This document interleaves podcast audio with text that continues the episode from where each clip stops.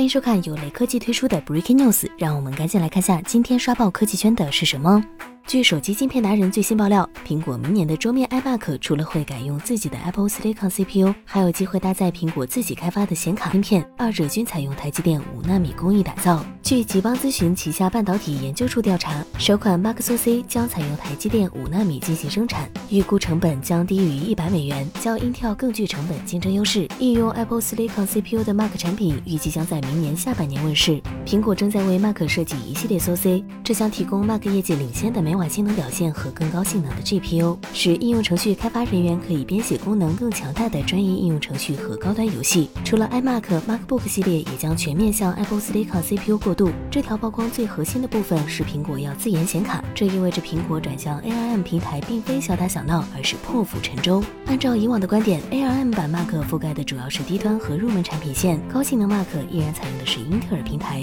但从现在来看，苹果走向自研道路的决心非常坚定，这或许会在 PC 行业里掀起一场新的革命。